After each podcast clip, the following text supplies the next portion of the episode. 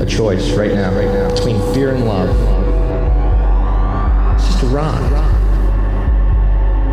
Out of the dark night of ignorance and into the shining light of truth. Expanding reality. A population of citizens capable of critical thinking.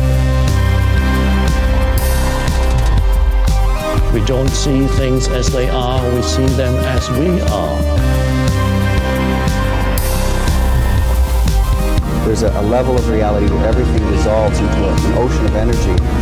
We empower our experience by insisting on our authenticity. That's very profound. Very. Expanding reality. Welcome to Expanding Reality. I am your host, Brandon Thomas. On this episode, psychologist, sexual educator, and a pioneer in consciousness studies, Dr. Jenny Martin comes by, and she is fascinating. Now, first of all, her website, her podcast, Why Didn't I Know, as well as her book, Jesus' Secret Saying About Sacred Sexuality, are all going to be linked down in the show notes. She is amazing, and you guys will love this. So, on this episode, we talk about the cultural distortion of sexuality, Jesus and Mary in the Bible as archetypes for the Matrix movies, as well as sacred sexuality, sexual empowerment, the re envisioning of sex, which is highly important, and of course, psychedelic states of consciousness. So, uh, before we get to this episode, let's talk about the resource links located down in the show notes. You've got Food Forest Abundance down there. Get your freedom from fear on, guys. It's empowering and it's amazing. Also, if you want to start your own podcast, could not recommend it more, uh, I can help with a jump with the Libsyn link down in the show notes. That's two months for free. So it gives you a great head start on your new endeavor and good luck to you on it. Godspeed. I highly recommend anybody who wants to do it, go ahead and just do it. It's the coolest thing I've ever done. So try it out. Also, uh, located down there is going to be our Amazon affiliate link. If you are going to feed that beast at all, just run it through that link. It's the same damn thing. It shows up as a browser and it helps the show. Also, down there is going to be Opus, the organization for paranormal understanding and support, a phenomenal resource. So definitely check that out. And lastly, we have expandingrealitypodcast.com. That's where links to all of the socials, all of our lives are replayed there. If you don't catch them the first time around, they're replayed for free on the website. Also, the Too Hot for YouTube so many cool things going on there. All the collaborations, and he shows up in a guest on or panel spots, Union of the Unwanted, all that kind of stuff. All of it's linked absolutely for free over at the website. If you do want to support the show, there is an option to do that as well, and highly grateful. Thank you. So uh, let's get to this incredible conversation, guys, with Dr. Jenny Martin. All right, ladies and gentlemen out there, listening world everywhere, welcoming to the show, we have Dr. Jenny Martin, and I am so excited to get into this with you. You and I have been riffing here uh, a little bit before we got going, and you are so cool and so interesting. So I cannot wait for my audience to get to know you better. So, on that note, do you mind just telling us a little bit about yourself? Oh, sure. Well, thanks. I'm so happy to be here. Thank you so much, Brandon. I love what you're doing it's so important to have these types of discussions too. It's really very cool. And about myself, well, I'm on the same journey of expanding my reality. Come on. I love when people and do that. I, uh, you know, it's an exciting time to be alive. It's a time where we can question everything. We can question what we're being told. So many people are really looking at the narrative and looking at okay the last couple of years maybe we weren't exactly told what we uh, we thought was the truth what? and no yeah no. and now we can when we deconstruct all that now we can create something new now we can create something that we're participating in and that doesn't really answer the question of who I am. Um, but no, but it's perfect because uh, we okay. talk about the participatory universe. Had a um, psychologist as well, Mel Schwartz, on here. Uh, wrote a phenomenal book, uh, The Possibility Principle, and we are going to get into Jesus and sex in your book, which is a tongue twister, and I want to talk to you about that as well. Uh, so no, this is it's perfect. You're right at home here, um, and you know you're sexual educator, sexuality educator rather, but you're also a pioneer in consciousness studies, and this is something I that we weave into everything because it is kind of what we're finding out. I'm sure you and your studies have found this out as well. Is it's kind of the underpinning of everything. What do you? What is your um, information on consciousness studies uh, brought you? Hmm. Big big topic to unpack. Well, the way that I would synthesize that is to say that we are here on purpose. We are here to co create reality, that we are God incarnate, and we come here forgetting who we are and in, in we inhabit bodies and that gives us a sense of an illusion of being separate but the human journey is about re-remembering that you know what? We just took on these flesh suits for a period of time but it was really about so to speak bringing heaven to earth for us to participate in bringing a higher consciousness to the planet. And that without each of our contribution you doing this podcast is bringing a higher consciousness to the planet right so we wake up a lot of people have woken up last couple of years and realized I don't want to work in a grocery store anymore. I don't want to like, you know, be a waiter or, you know, not that those are uh, you know, any job is honorable. And if that's what you're called to do, fantastic. But there's a sense of, you know, am I just here to pay bills? Am I just here to like go through the motions? Or is there something bigger for my life? And we're breaking free from this idea that we have to exchange our hourly time for currency. And we're breaking free to a elevated idea that, you know what? there's something inside me that the universe wants to express as me, as this individuation. And if I bring that to the planet and I bring value to the planet, there's going to be prosperity in return for that, right? And so we're breaking free from all of this control mechanism that we have to work for this employer and be a slave and do all of that. And I think this is part and parcel of us claiming our spiritual sovereignty. And yeah, sexuality is part of that.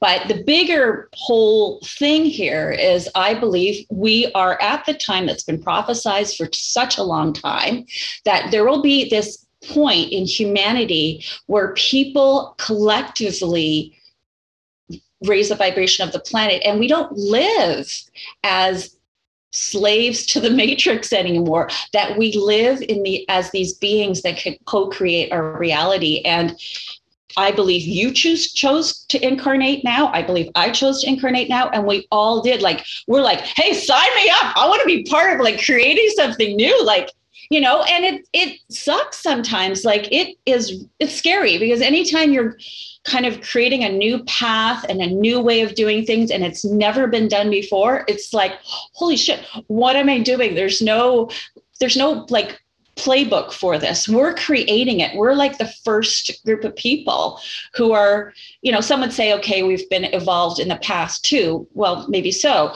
But at this time we are here to forge this new reality Hell yeah. It's been super dense and super dense for a while. Like, would say uh, at least 100 years, right? 100 and some change. So we, we know what you mean when you say awakening and this change. And so you're, you're right on brand here. This is perfect. Uh, now, um, to something that you said with the uh, unity part of it, that is absolutely something that we absolutely talk about here. So, what made you go that direction? Like, was there was there a book you were handed? Was there a conversation that you had to kind of uh, that awoke you to this, just even idea that there was one thing experiencing itself subjectively?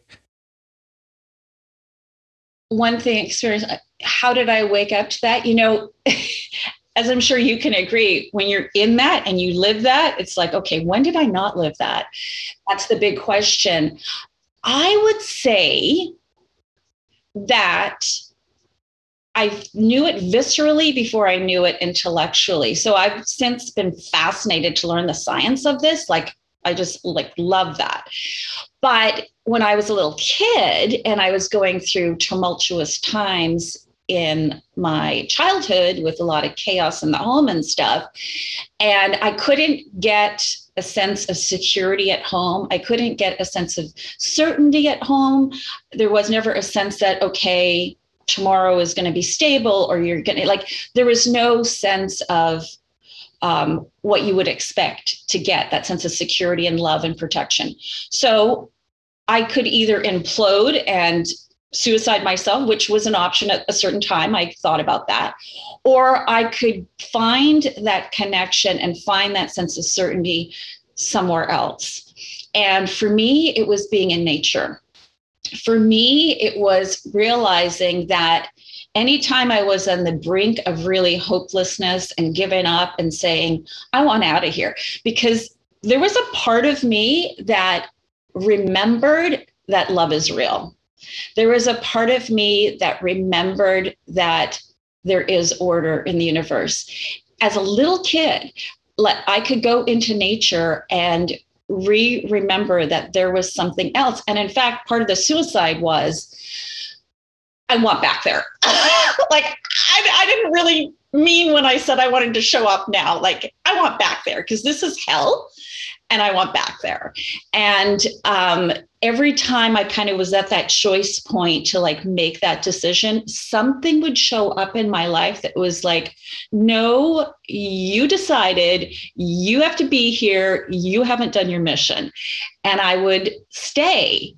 So it was kind of this visceral sense inside of me that there was this higher order, that there was something more. I mean, and this continued right through to, you know, one time I almost got lost. I almost died in a forest in when I lived in uh, in in British Columbia, and I decided to go to these hot springs in the middle of winter with a girlfriend, and we went down to the hot springs. There's no one else around because there's lots of snow, and we're in our bathing suits and we're in flip flops, right?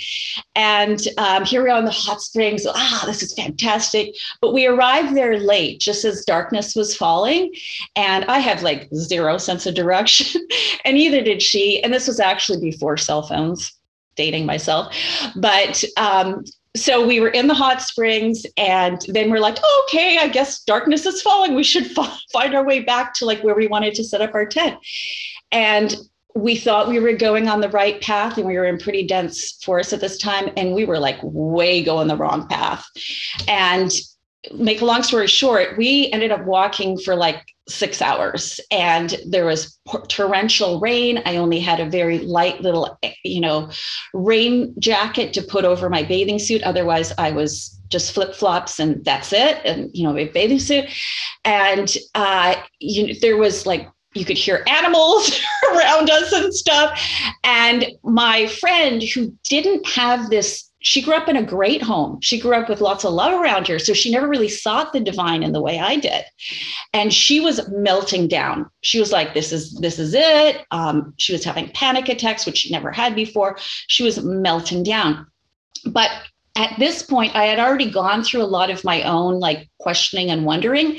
And I was convinced I had something to do here, right? And then, but here I am. It's confusing because it's like, okay, we're clearly screwed because we don't know how to get back to where we're at. And I lost a shoe at one point. We almost fell down this really deep uh, hole in the in the forest. And she's like panicking, and I'm like not crying and I'm not losing it because I'm like, you know what? This is not the point in the story where I die. Like on the play of my life, me being this person on this stage, like this is not the point where I exit. Like I just know that. I don't know how I'm getting out of here. There isn't like something that's showing up, but like I know this isn't where I'm exiting. And lo and behold, like in the middle of the night, this dude with his dog leaves Whistler, which was several miles up the road, gets in his car, and he has this intuition to go walking in the forest. you know? So all of a sudden, we see this dude in the thick of the forest walking his dog, and we connect with him, and he brings us to his truck, gives us hot chocolate. He waits until night is over. He sleeps in his truck. We sleep in our tent and he makes sure that we're okay. And then we part our ways. Right. And it was just like, that wasn't lost on me. Like, I realized, okay, there is a higher order. Like, there is, the guy didn't even know why he was there right? And he could have freaking killed us. Like he could have like, oh, I think I'm going to carve these people up and eat them. Like he could have been a weirdo, right? But he wasn't. And and it just showed me, you know what? There is a divine order to things and you know, but everything is perception too. I will say, my friend who didn't have that anchoring in a divinity of being ordered, she saw that rescuing as a close call to everything corrupting and imploding. And from that day on, she took medication for panic attacks. So it's what this shows me is that it's not the event, just like okay, so I have a psychology degree and I've studied trauma and stuff like that, right? It's not that somebody abused you or that you were in a violent situation that fucks you up, right? It's how you frame that to yourself. And I'm not minimizing that bad shit happens to people and fucks them up. I get it. I get it. But it's how you hold that in you, right? What framework you have, right? Like, what is your framework around it? Is the world just a like is everything meaningless and it's all just stupid and we're just here and it has no meaning you know that's one frame but because i was in such a chaotic home i had to reach for a different meaning and that meaning actually carried me through so i left that forest with the feeling of holy shit there is a higher power. There is some order to the universe. There is divine order. My friend left with this is all crap, this is a piece of shit. And I'm just like spiraling downward and I, I need to be on pharmaceuticals for the rest of my life. And that's where she her reality. It's two different, we're in this, we were in the same situation, but two different perceptions. And and that's what I I honor and I recognize no, none is right, none is wrong. It's just how we perceive it, right? Damn, you're absolutely right, and that is a fascinating story. And really, you can uh, scale this up to uh, it's a great metaphor for what we're all experiencing right now, or did about two years ago, whatever. Uh, because that was kind of the event, like the event, like what you experienced being lost in the woods at that time. It was the thing that happened in 2020, right? And so this really shook people that weren't ready for something like this, and so they're just both interesting shakeups, right? In your experience, that's how you took it. The other took it as I barely made it out of this thing, and thank God now, thank God, pharmaceuticals are here to aid me in my recovery from this event. You transmuted it like the alchemist you are, with the understanding you have, which is brilliant, uh, into something positive, something you were in more understanding and comfort about. And really, this is how again this split has been received by a lot of folks. Now, it has shaken a lot of people off of medication, and so there's been a side, you know, amplification of things as well. But this is a good example example, it's a great metaphor of what happened to us in 2020, or for us rather, is how I'd like to put it. Uh, for us in 2020, and it really screwed a lot of people up. And this is one of the things I was talking about to, I forget who it was. We were on this kind of conversation, and uh, I was saying, you know, I, I feel kind of, you know, not bad, but I'm definitely empathetic for folks like that who, like, it's it's challenging for us, and we know what's going on. You know what I mean? And they just have no clue what's going on, and just being rocked from all directions, and Schumann resonance this, and all my friends are gone and doing mushrooms that, and and they just have no idea what's going on, you know? So it's uh, been challenging but interesting, but great metaphor. And side personal note, I'm grateful you're here with us and that whatever steered you in the direction for our encounter, I'm grateful that it existed and kept you alive at least long enough for us to connect. So thank you for hmm. hanging out. Likewise, buddy. Likewise. awesome. So, have you ever had any like near death experience or anything like that from any like have you ever attempted or gotten close and gotten called back or what were kind of the divine interventions? I used to listen to a lot of Metallica in my okay. bedroom. That'll do and it. It's like fuck that shit is dark, man. That shit is dark. yeah. And since then, I've learned about sound vibration and how, holy shit, you can merge with that sound and you can, like, you can be in hell and be on earth by merging with vibration, right? Um, so, to answer your question, no, I have not had a near death experience, but I have had sex and I have merged with a reality that fucking was not here, man. Go on. so, and I've also done ayahuasca, you know, I, so, but I would say sex was better. So, um, and a lot of the parallels about accessing a higher state through psychedelics and sex completely map together. Like, what your mindset is before the context is, that type of thing.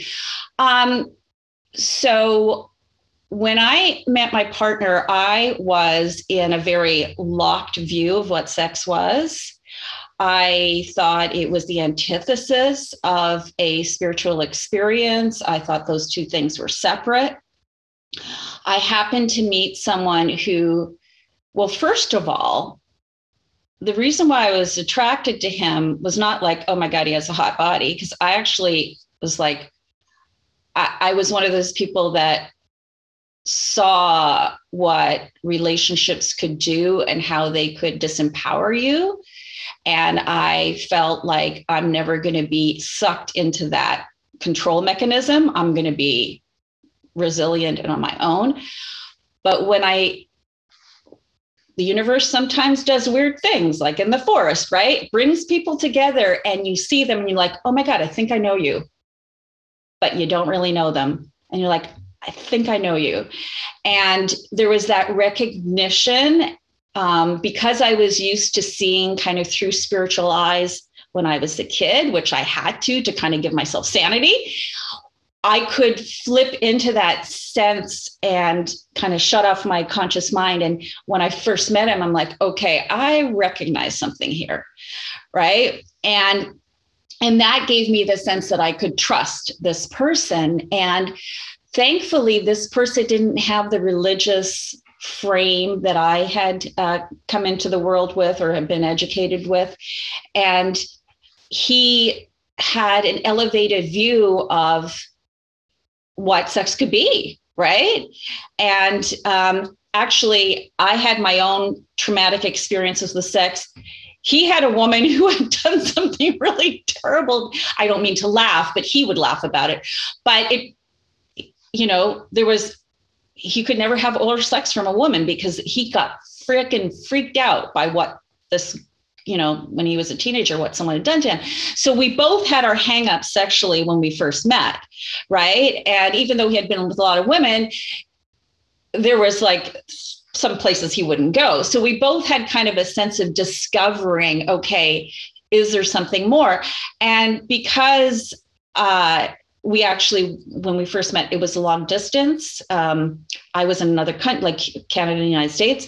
And um, so there's a lot of chance to kind of have a more of a felt understanding connection about who we both are.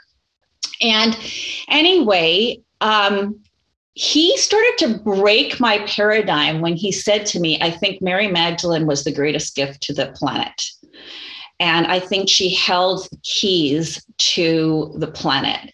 And I'm like, what? Wasn't she a prostitute? Like, what? And he's like, no, that was like a lie. And he handed me this book called um, The Woman with the Alabaster Jar by Margaret Starbird. And it was a scholarly, it's a scholarly book. And it, it kind of deconstructed all of that for me. And I Jesus never really meant a lot to me when I was going through Catholic school because I felt like, okay, he's this like dude that's way up there. And, you know, and I, I, I just divorced myself from all of the, um, uh, you got to feel bad and fearful of God. That didn't mean anything to me. When I was in nature, I didn't fear God. I didn't feel bad. I didn't live a life of I'm sinful. I I, I felt really connected to a presence, right? But I didn't have like a sense of there being someone in the past that I could like connect with, right? But when I read this book about Mary Magdalene, I'm like, holy shit, like she felt like she was a real person. And it felt like it wasn't that she was this virginal thing. It was like she was a sexual woman and she was equal to Jesus. And that's what I felt, right? And okay, but I'm not in this incarnation. I'm like this kid that's gone through all this shit and, you know, with this real religious programming. So I started to, when I was a little kid, I felt like I connect to dead people really easily. When relatives died, I would give messages to my parents, like, oh, Uncle Lee wants to say this. And it was always meaningful to them. Like, I just felt like I felt like I loved the other side more than the people here. The people here are like crazy mean, like, ah. but on the other side, they were loving. I could connect with them. So I would always do that. Like that was my go to, right? And so when I read this book about Mary Magdalene, I started to feel like I think I could connect with her. And so I started to like meditation and journaling, started to like reach out to her. And it was through that direct connection with her that I allowed so there's this book um, called The Interconnected Universe by Ervin Laszlo, and he talks about memory being in the field, not being in the brain.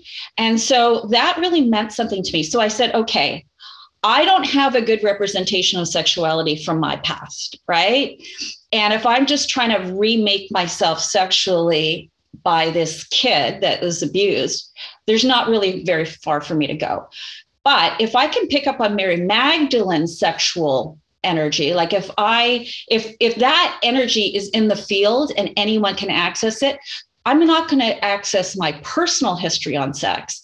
I'm going to access her history on sex. Hell yeah. And so when I'm with my husband, I was like, okay, I'm going to bring her energy into my body. And I am now accessing from her. And rather than go through like 10 years of therapy and try to unravel myself, I didn't do that. Right. I just merged with her being. And when I did that and I'm with him and there is a sense of being able to access a reality beyond this dimension, right? Of being able to go beyond and a feeling of complete uh, a sense of unconditional love beyond just human love, right? And a sense of complete interconnect, like a feeling of vibrating so much in your whole being that you split apart, like you're no longer here, right? And just like the intense radiation of light, the whole thing. And um, that has given me the sense that this is why I go back to the Matrix movie too, the Matrix Resurrection. I really think that's giving us this path that it was always about accessing a state of bliss in a sexual union, in a loving union that brings us to this higher state, you know? So, anyway. Yeah. And bonus, it's technically a threesome. So congratulations. Um, so what is how does sexuality cause the imprisonment of humanity? I mean, because this is something that you know taboos kind of uh, put restraints on this, and I've had um, man Jenny Rivers on the show. I talk about this every time we talk about taboos because she she's brilliant. Uh, but she talked about taboos being guardians to knowledge, and that's that's where the secrets are. Like that's where the dope shit is found, is right on the other side of you not listening to what you're told, right? Oh, you not listening to what you're told? Mm-hmm. Yeah, like from the system, like them telling you don't uh, view sex in the way that you that you, Dr. Jenny. Oh yeah, yeah. And so the yeah. system tells you, hey, don't do this, and so they put these taboos in place. And right on the other side of those taboos, like they're guardians for sacred knowledge. Like once you break free of those, there's some amazing stuff to be found on the other side of that. Yes, yes. And so let me just say about the threesome so you in the tantra you have this idea that you become the goddess and your partner becomes the god and it's the two of you.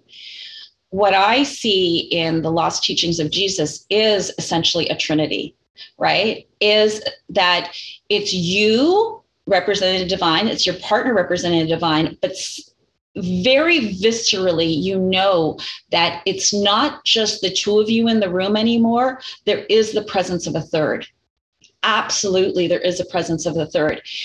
In much the same way, when like Rick Strassman was a Buddhist when he did DMT, right? And then he's like, holy shit, it's not a void. It's not like a void like I was taught. It's actually filled with life. It's filled with energy. It's filled with beings. And he had to to really question that view and it made him go back to like the Hebrew scripture and all of that. Anyway, um, I do believe that what you just said about on the uh, you you expressed it very well um, about on the other side oh, that's, of that's Jenny Rivers thing. She's phenomenal. Oh, I'm just okay. parroting her, but yeah, on the other side of uh, taboos, that's where that beautiful yeah. knowledge is at. Mm-hmm. Yeah, yeah, and not to get into conspiracy theory or anything, but Bring one it. could say, Bring it. We talk about one, all of it. Come on. One one could say that you know they all it, it was known all along that it was sexual connection that brought us there and that how do you suppress and control humanity by suppressing that energy? And in it patriarchal you know controlled uh, dominating societies do have this kind of um, juxtaposition with sex. On the one hand, it's everywhere in porn, which is a very kind of a domination type of view of sex. On the other hand, it's like you're not supposed to talk about it, and if you're you're supposed to be like not even wanting it, and you know it's like this juxtaposition, right? But you control a population by suppressing the sexual energy, not allowing a real sacred um, you know immersion of that energy right but uh, in the Matrix movies, in a one, it talks about the Merovingians having a key to the Matrix. So, what Margaret Starbird talks about in her book, The Woman with the Alabaster Jar, is the Merovingians were the royal bloodline in France. They were kings in France. They held the royal bloodline of Mary and Mary and uh, Jesus and Mary Magdalene, which the Matrix movie are kind of bringing back that whole thing which links to the Knights Templars, which links to the Freemasons, and all of that. And it's got corrupted, like it's got corrupted. It's become a very dark act, right? Where you do sacred sexual rituals to kill people and destroy them, to take their energy, to take the DMT, adrenochrome, and all of that to but they use sex. Why is sex used in those very dark rituals? Because there is the veil is thin in that act, right? And you can do it and, and create terror in the other person and basically destruct the other person. And you can access DMT, but as we know with psychedelics, with all of this, you can have a bad trip and get some really dark entities that you're connecting with, right? Or you can have a good trip and have light and love and all of that, right? So if you're going into it with the intention of, I'm going to take from you, I'm going to control you and take your energy from you, because that comes from a state of lack, scarcity. You know, I don't have the energy, so I have to take from you. And if you do that, you're going to be accessing the the veil you're going to go through break through the veil but you're doing it at a very low low vibration right the other side of it is to what neo and trinity exemplify is complete open heartedness, complete respect, complete love, complete devotion. They would die for each other. They would, you know, they care for the other person almost, as, you know, more than themselves. Like there's this complete devotion and union. And that that unites the world that elevates the consciousness of everyone it's not based on scarcity it's based on unity it's based on all of that but what it shows in the movies is the merovingians have the key. Why do they have the key to the matrix? Because the key was always this sacred sexual connection between Jesus and Mary Magdalene. That being suppressed and inverted, vilifying the, the feminine as just a whore, right? That she was just um, a paid prostitute, right? Elevating this celibate version of the male, elevating a celibate version of the Virgin Mary. And so we've lost the access to the potency of the sexual energy. It's been it's been taken in the celibacy of Jesus and it's been distorted in a control mechanism in the prostitute, right? But when we the secrets that the Merovingians held and the Knights Templar and the Masons held was that this alchemy when you really do access the sexual energy, there's an alchemy. This is the philosopher's stone. This is all of this, right? You access the you you break the veil, like you act you access the divine, you access the higher realm.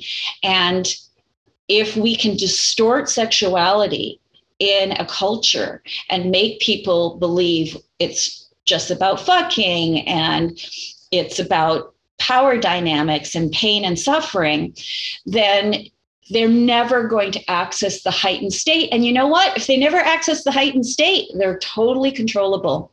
As the final scene in the Matrix Resurrection talks about, the sheeple don't want to be free. The sheeple want to be controlled. They want certainty.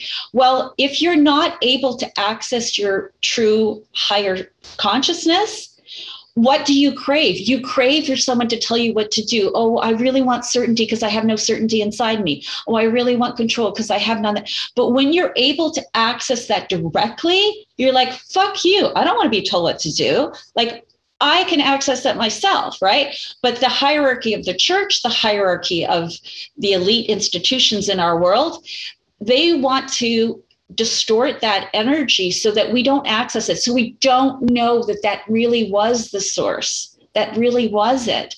And if we don't know, and if we're unaware, well, then we walk around being disconnected from it.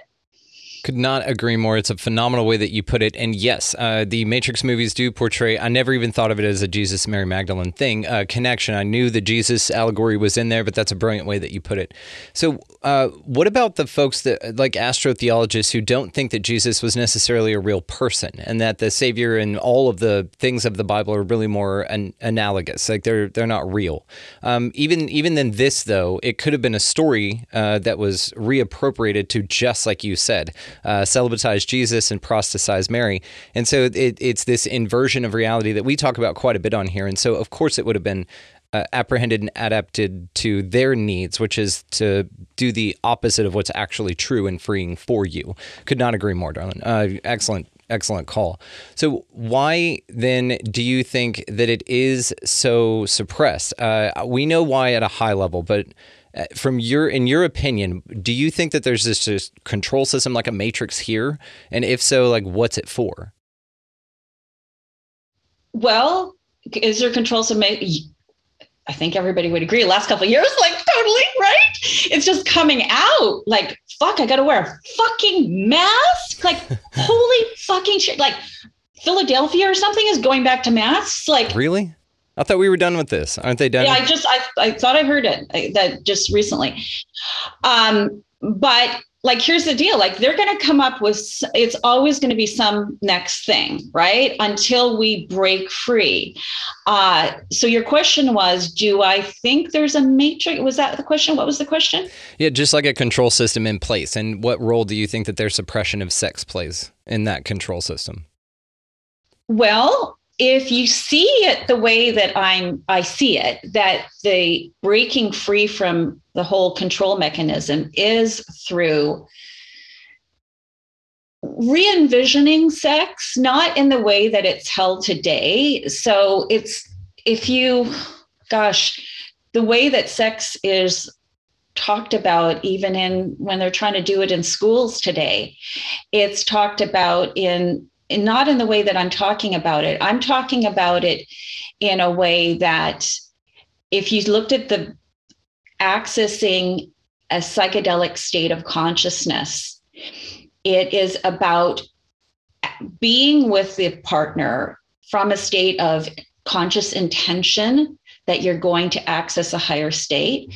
Let me just back up a second. In Michael Pollan's book um, about his big thick book about um, plants and plant medicines and stuff where he had shared his own journey. In one part of that he talked about how we've lost connection with indigenous cultures and that we just use these things recreationally and we don't even realize how powerful they are and what they represent. They really represent being able to access expanded states of consciousness expanded reality. Come on. And and without the framework from indigenous cultures we're kind of like all over the place. And some you know people can have like really terrifying experiences and kind of go off the deep end right? Well I believe that absolutely parallels the subject of sex because I believe our creator, however you envision that, has given us plants and has given our human body both with a very powerful psychedelic substance, not on accident, but with the intention that we were supposed to discover how friggin' powerful we are. And we were supposed to not walk around as little robots being told what to do. We were supposed to walk around as friggin' gods. We were supposed to walk around as enlightened beings and friggin' co create this planet, not leaving just a few billionaires to create it and tell us what to do. But we were supposed to claim our divine sovereignty. And without because religion has broken apart this idea that sex and spirituality to get are together we don't have a framework. Not that we need a, a, rule book like you shouldn't do this and you, we don't need a rule book just like you don't need a rule book for psychedelics. But you need a framework because without a sense of what's possible you don't know that you can go there. So your body is equipped to access states of higher states of consciousness through sexual union. Every person's body is is wired for that. But until someone says okay this is how your body works this is what's possible and this is the the mindset you need this is the setting that you need like these are the kind of the prerequisites that help induce these possibilities you don't know. You just see porn and you see you know all these control mechanisms and you think okay i'm supposed to like tie up my partner. I'm supposed to like do all these things. And, and that, not to judge any of that, but what bothers me is when sometimes when people, women come to work with me in my courses, they think, oh, doing BDSM, like that's like the forbidden cool stuff, right? The like um, sappy lovemaking, that's like too religious. And I get what they're saying. Like you want to break out of being, you know, stuck in some kind of um, boring way of expressing yourself. But they don't know that it's actually the church that propagated that idea of pain and suffering during sex. They actually um, put that forth. And all of the BDSM that we see on porn today is actually totally in line with what the church wanted. So at a certain point in church history, women who were like married to Jesus carved into their body like different things to show their devotion to Jesus, like the mortification of the flesh, which shows up in bondage, discipline, sadomasochism, was absolutely, you could be canonized in the church if you whipped yourself, if you carved yourself. You could um, have automatic sainthood if you uh, um, you know basically created intense pain and torture of your body which is in essence um, bdsm and the, what the what these actually it was men and women who did this in the church at some point in history they called it ecstasy. They were the pain was ecstasy. So when people come into my classes today and say, Oh, I'm liberated because I'm doing the forbidden. I'm like doing this dark stuff. I'm like, Don't you realize that that forbidden is exactly what they want you to do? Because as soon as you, from a brain science perspective, as soon as you access a state of pain and suffering, right? You're going to have the opioid response kick in, which gives you a disassociated state, which is not the expanded state, the DMT state, that's going to access the uh, higher dimensions. What that's going to do is, in essence, you might as well get into a car accident and go to the hospital in that kind of zoned out state. It's what your body does to protect you so you don't go into complete shock, right? But by willingly consenting to that kind of torture, and we call it erotic, we're seen as like liberated and cool. But, and, you know, oh, well, I consented to it. It's, you know, great. Well, fine, go ahead, consent to whatever you want. But you're part of the matrix when you engage in pain and suffering. You're stuck in the matrix. You're not getting out of the matrix. And I believe that was part of the control mechanism to have porn today kind of propagate what the church wanted, which was to keep us believing that pain, suffering, is the way to liberation. And it's not. When you look at the, the physics of how we the biophotons in our body, how the torsion fields, uh, you know, with the quantum entanglement. When you look at all of this, you must be in a state of bliss without suffering to access that. You must be in a state of bliss. So our society is so focused on suffering, so focused on martyring yourself born again Christians say, I'm saved by the blood of Jesus Christ. It was his suffering that liberated me. I don't believe Jesus Christ elevated suffering at all. When I read, which is the book that I have forthcoming, when I read the Gospel of Philip, I don't see at all an elevation of suffering as the path. What I see is an elevation of getting into your body. Not denying the body like in a lot of traditions. A lot of traditions is you got to sit, you got to discipline your body, you got to like overcome the body. The body is animalistic the body desires are animalistic, got to overcome the body, be really strict about this, and then you get liberated. Well, that's not what I see in the Gospel of Philip. The Gospel of Philip is get into your sensuality, get into like being fully in pleasure, fully in sexual pleasure. And when you're fully embodied, that's when the default mode network shuts down. That's when you're able to access, you know, as Aldous Huxley talked about in The Doors of Perception, our brain is a filter right? Our brain is a filter. There's way more out there than we can ever perceive at any given moment. Dogs can hear sounds that we can't hear. Birds can see um, in the spectrum of light that we can't see. So there's way more out there than we can perceive. We would go crazy I mean, people have schizophrenia that do perceive too much, right? We would go crazy if we perceived more. But for those moments when we're when we're prepared, like this is why we need a framework. When we're prepared, otherwise we can go psychotic. When we're prepared, we can access these states of unitive consciousness, not to live there all the time. If we live there all the time, then we lose touch with our contribution of the planet. We need to access these states of bliss consciousness, bring that into our body, and then to be able to go about in the world. And whatever our calling is, if your calling is to interview people and bring new ideas to the world and have great conversations, that's your contribution and people have a high for doing like you you you get something from making your contribution to the planet. We're here to make that contribution right? And it's it's to be able to access that state of bliss and then bring that into whatever you're doing so that you fulfill your part of the puzzle. And if we all fulfill our parts of the puzzle the whole planet lifts up now, let me ask you this because I'm curious about it philosophically. Your your take on this. Now, um, we would all like things to be different here. We we like think uh, like child's cancer sucks. We we hate the, the things that we go through and experience that make us who we are. But that's the flip side of that, right? The the fact of who we are and that we can observe that there are things around us that we would like to change. We're only afforded the clarity of by having experienced that.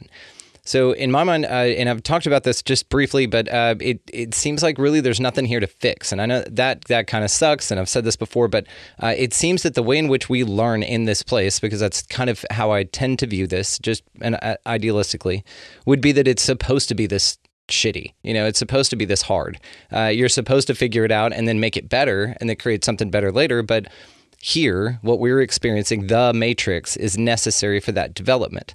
So the question is, is uh, do you think that's accurate? And if not, how would the next generation of people who have never experienced stuff like this gain the understanding of it, having not experienced it themselves?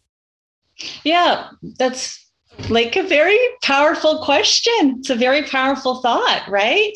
You know, and I don't have the answer to that. And I mean, we can all think about that, right? But someone said to me that I heard so, someone said to me, we're talking about trauma, right? And they said, well, trauma has to happen. And I go, why? Well, trauma is the way that you learn. And I get that. But first of all, I don't wish, you know, intense trauma on anyone. But that's a story that we have been told that we have to go through like terrible things to evolve.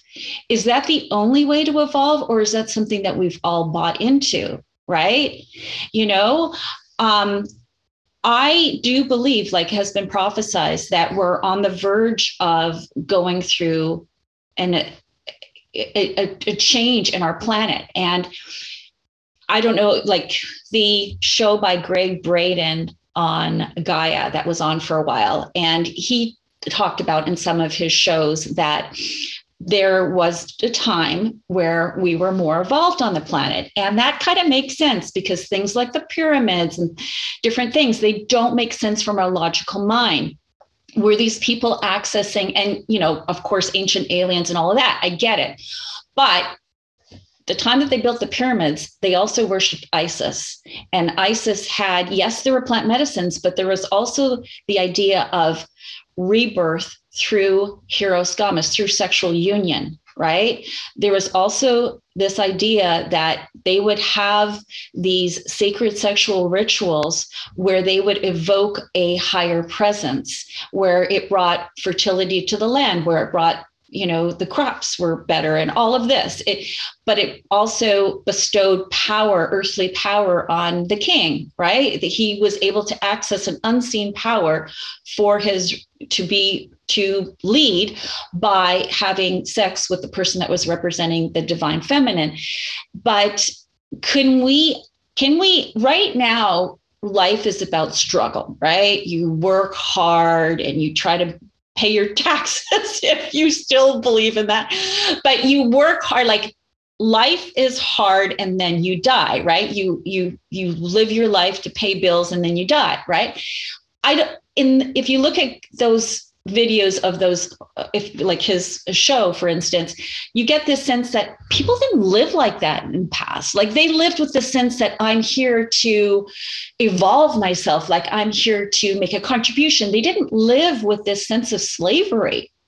But through our ego ruling the world and you could say patriarchy, right? Kind of people's egos running out of control with this sense of kind of competing with the divinity, right? They're going to put Neuralink in our brain because they think that they can do better than our divine design, right? They're going to um, merge us with machines because they can do better than the creation that is us, right?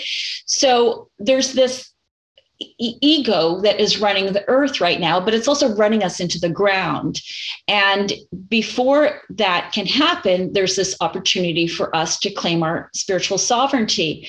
I do believe that you know we haven't seen that in any recent time where we lived at an elevated state but that is the divine design for humanity i believe that is why we're here and in the book, The Gospel of Philip, it talks about we are here to resurrect. And what does resurrect mean? It's not that you die and then you come back to life. It's that you kind of like what we talk about in psychedelics, you have ego dissolution, right? Ego death. You access that state that's beyond the personal self.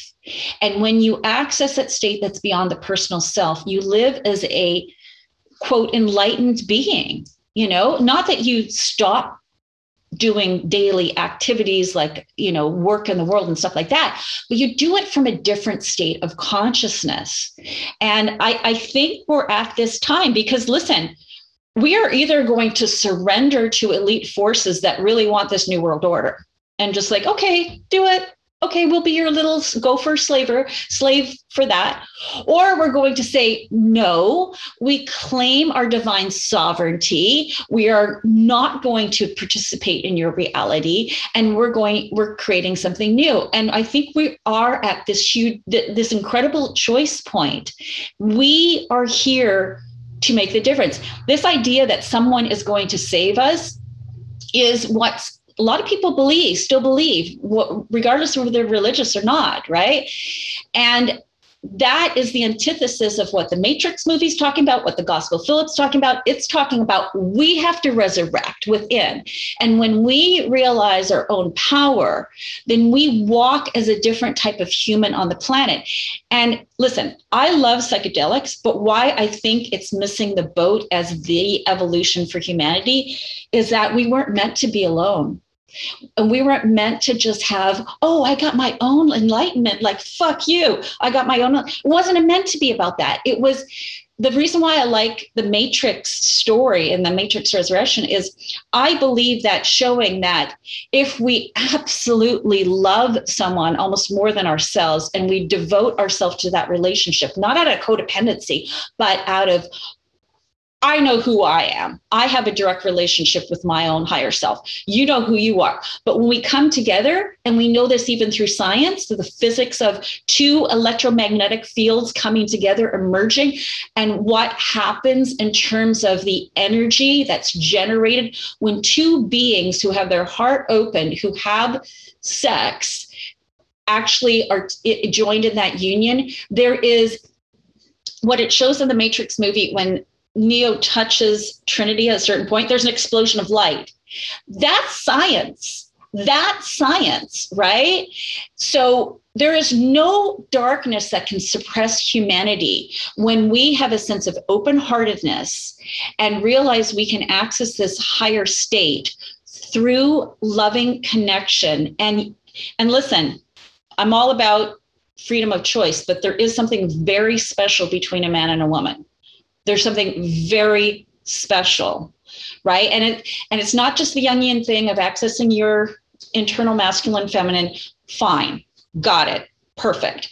But there's something very special about a man accessing his masculinity, a woman accessing her femininity, and then having a open-hearted connection and actually a physical connection there is something scientifically, spiritually out of this world powerful that it would change the planet if we realize the power of that.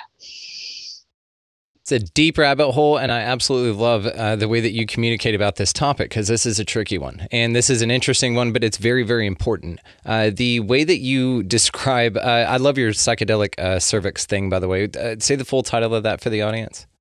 Oh, so the psychedelic cervix is a course that I teach. Yeah. It's so cool. Okay. And uh, of course, all the ways, guys, to find her are going to be linked down in the show notes. So just, I, I want to close with your final thoughts on just what we can do to move forward. Is this an individual thing that we have to individually embark on, or is this a co collective creation, or is there some, a bit of both? Well, I think it's individual and collective. And I think that we, religion has suppressed our true awakening to a certain extent but we also as michael pollan said in his book we need we need guidelines. We need a framework. We need to be able to view the secret codes to this waking up. I believe the gospel of philip contains those secret codes. It contains what was suppressed from the merovingians and this is what i'm bringing out in the secrets say the the book that you'll link down below right i'm bringing that out in that book to really show people that there was a hidden suppressed message that Jesus showed up on the planet, not to give us a bunch of rules about what we shouldn't do, and not to even put himself as the guy, right? But to give an example. And even if he didn't live, fine, cool, whatever, right? But you can use this as a story, as a metaphor and when you realize his co equal of Mary Magdalene, you can use that story as a metaphor of waking up. And it's actually, it parallels the Trinity and Neo story. That when we realize that we don't do this on our own, we do this through loving, open hearted connection. And the when our heart brain is in um, coherence, right? The work of HeartMath, but then we have social coherence through the connection with another person. This creates global coherence for the planet, but it all starts with us realizing the divine is within us, but then not, not just saying, oh, it's about my bliss. It's about how much more bliss can I have for myself? The way it works is that if you try to just do it for yourself, it dissipates. But if you've seen um, the the rebound effect that Lynne McTaggart talks about, when you actually send that vibration out to another person, it magnifies it back to yourself. So, the way to even go higher than what you have before is to share that vibration with another person. And when you do it, not just, oh, I'm going to sit and sit across from someone and meditate and send that, that's fine.